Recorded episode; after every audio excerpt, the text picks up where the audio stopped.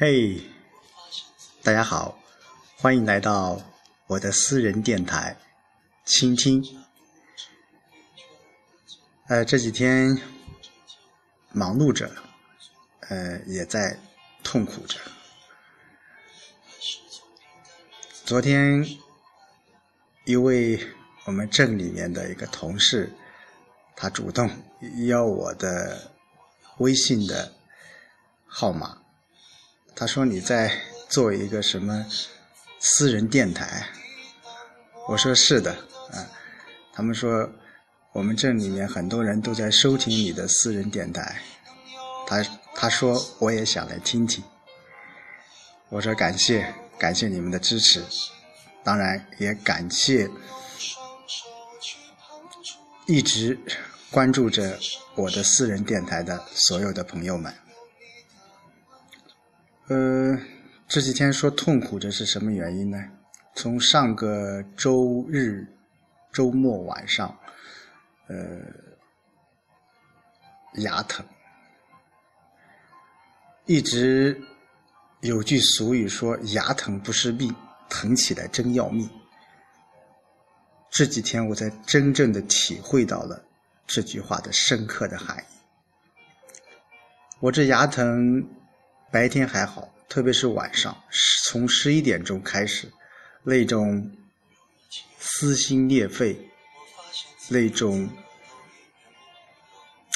想死的心都有的那种疼痛，真的让我彻夜难眠。也许这就是生活，里面有一些忙碌。也有些痛苦，也许这也是一种幸福。呃，今天偶然间在网上看到了《侏罗纪世界》这部电影，对于恐龙，对于三 D，对于斯皮尔伯格导演，这。三个东西加在一起的话，会吸引很多很多小朋友和大朋友。《侏罗纪世界》这应该说是第四部，还是延续着以往的那种方式吧。呃，一开始还是。想控制些什么？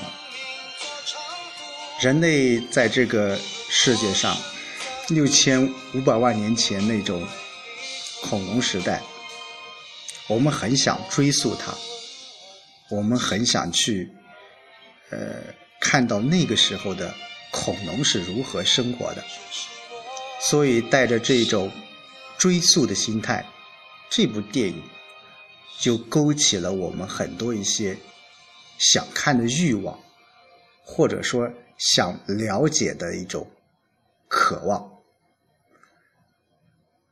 这是一种追溯的心理。刚才我还说，还有一种是控制。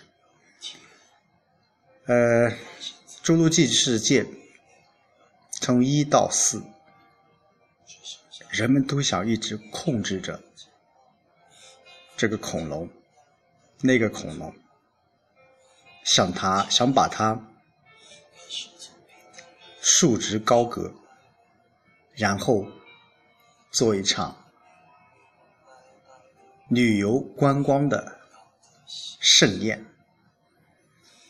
但往往人越想控制的时候，越不能控制，所以灾难就来了。这里面总会有一些突发事件，也就是打破这些人们想控制这些恐龙的突发事件。每次军方或者说人们都想利用恐龙这一个大的动物凶猛的性格，能否为我所用？当然。这这些想法的人，最后在这部影片当中，都死得很惨。还有一点，我觉得就是一种情怀。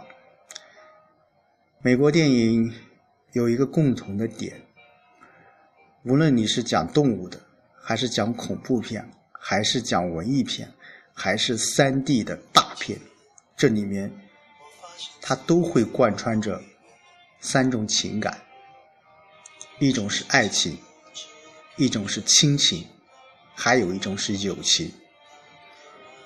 当然，在《侏罗纪世界》第四部当中，我觉得情怀这一块还不是很多，刻画的不够深刻。虽然当中有俊男靓女之间的一种爱情，也有兄弟之间的一种友情，还有同事之间的一种。友情，啊，兄弟之间的一种亲情，但是在这三个亲情当中，三个情感当中，《侏罗纪公园》都没有任意的去突出来一种，这也是美国电影的一种共同的一个特点。其实，我觉得从我个人的理解来看，也许这也是一种。幸福，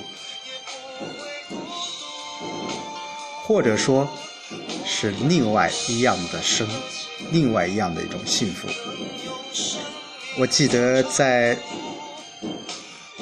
影片的结尾处，当女主角问男主角：“接下来你要做什么样的生活？”男主角一句话深深的打动了我。他说：“更好的在一起，